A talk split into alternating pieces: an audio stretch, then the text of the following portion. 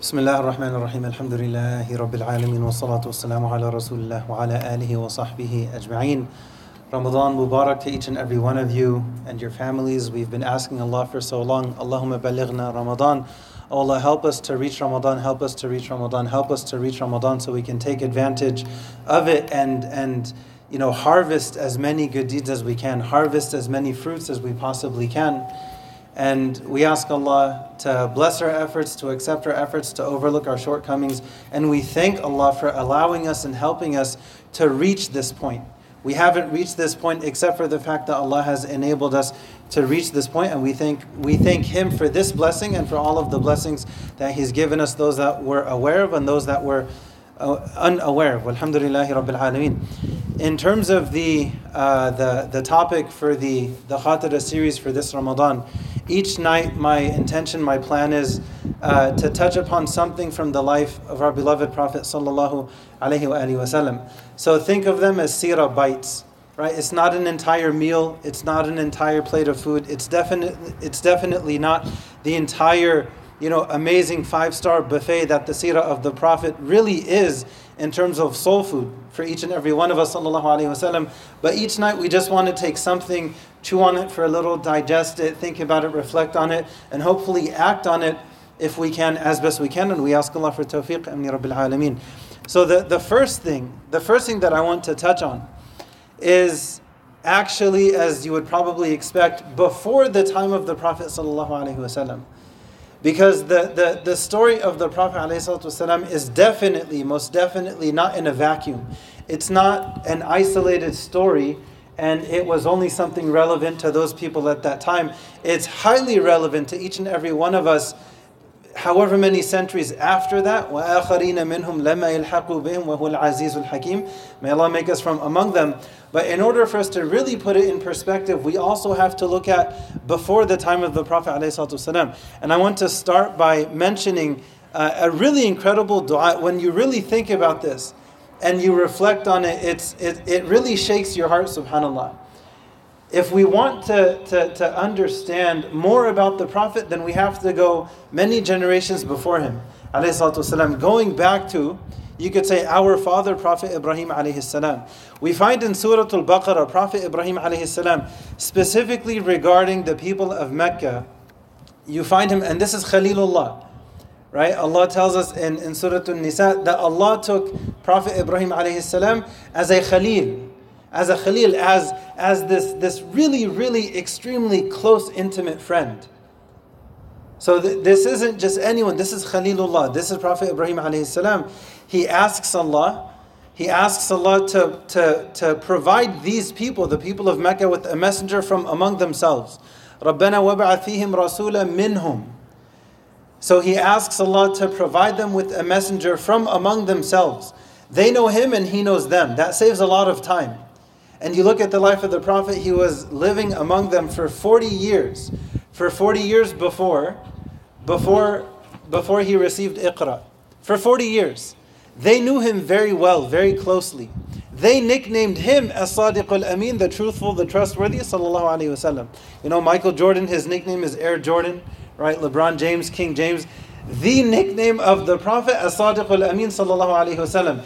He imagined he never ever lied in his life ever. He never even came close to it. To the point they nicknamed him that, the truthful, the trustworthy. Prophet Ibrahim he asks Allah for four things. He asks Allah to pro- to send these people to provide them with a messenger from among themselves. Rabbana fihim rasula minhum. And then the, the second thing he mentions, so that this messenger can teach them your book and teach them al hikmah, to teach them wisdom, وَيُزَكِّيهِمْ and to purify them. Zakah is not just purification, it also has to do with growth. And the reality is, both are perfectly true. When we give our zakah, we're simultaneously purifying our wealth, and it's also going to result in an increase in our wealth. Right? So, so both are simultaneously true. So he asks Allah Azza wa Jal for one, two, three, and four to send them a messenger from among themselves. Uh, who will teach them Al Kitab, who will teach them the book, who will teach them scripture, who will teach them al-hikmah, who will teach them wisdom. And one explanation of this is the sunnah of the Prophet ﷺ. And then the fourth thing he mentions, وَيُزَكِّيهِمْ And so he may purify them. And that pu- process of purification will also result in a, a situation of increase for them. He's asking Allah for, for, and the Prophet would tell us that he's the answer to his, to his father's dua, to Prophet Ibrahim's dua, alayhi salam. Now, th- this is, this is the, the, the, the nectar that we want to take away from this incredible fruit, subhanAllah. He's asking Allah for something huge, for something very significant. Until now, until now, there are ripples of positivity, of light from the legacy of the Prophet. The greatest person to ever walk the face of the earth was a product of that dua from his ancestor. So Prophet Ibrahim, he's asking Allah, and I mention this because during this month of Ramadan, we want to ask Allah and ask Allah and ask Allah. And sometimes we think to ourselves, I feel shy asking Allah, I've already asked for so much. But the Prophet taught us that Allah loves it when we ask Him. And the more we ask Allah, the more Allah loves it. But with people, it's different. The more you ask people, then, you know, the more they kind of, you know, they, they become bothered. It's human nature. But the point is, with Allah, it's different. He asked Allah for something huge. And we find the response to this beautiful dua. And you notice something, prophet, something prophetic here. This deep concern for those to come after him. The main purpose of this message is not for me or for you, it's for our kids and their kids and their kids, bi'idhnillah. For hopefully many generations to come. And that this is something prophetic to be deeply concerned about coming generations. Not just here and now, but to have the foresight and the vision to see far past this day and age. We find the response to this beautiful dua in Surah Al Jum'ah. And you notice something a little bit different. This is the, the, the, the, some of the beauty that we find in the nuance and the subtleties of the Quran. Right? When, when Allah swears by the placement of the stars, and then after that Allah says, Innahu la Quranun Kareem. Right? This, this one understanding of this right? It's not just about the stars in the sky, but the stars of the ayat within the Quran. And over time, you notice patterns and, and constellations. So you have one ayah in Surah Al Baqarah in chapter 2, and then you have the response to that in Surah Al Jum'ah, right? Which is, which is Surah 62. So 60 surahs later, if you go in chronological order, from, from beginning to end, Allah gives us the answer. هو الذي بعث في الأميين رسولا منهم يتلو عليهم آياته ويزكيهم وَيُعَلِّمُهُمُ الْكِتَابَ وَالْحِكْمَةِ Subhanallah. So Allah mentions, so Allah responds. Allah says, excuse me, going back to the dua in Surah Al-Baqarah, uh, Prophet Ibrahim asks Allah to send them a messenger who will recite his ayat to him. That's a very important part that I actually forgot, unfortunately. In the response, Allah says that Allah sent a messenger from among them to recite his ayat to them. So this is one. But then you find a slight difference. Prophet Ibrahim asked Allah for one, two, three, four, but in Allah's response, Allah said one, four, two, three. When Prophet Ibrahim asked Allah for four things, وَيُزَكِيهِمْ was item number four. Allah took item number four and placed it in, in as item number two.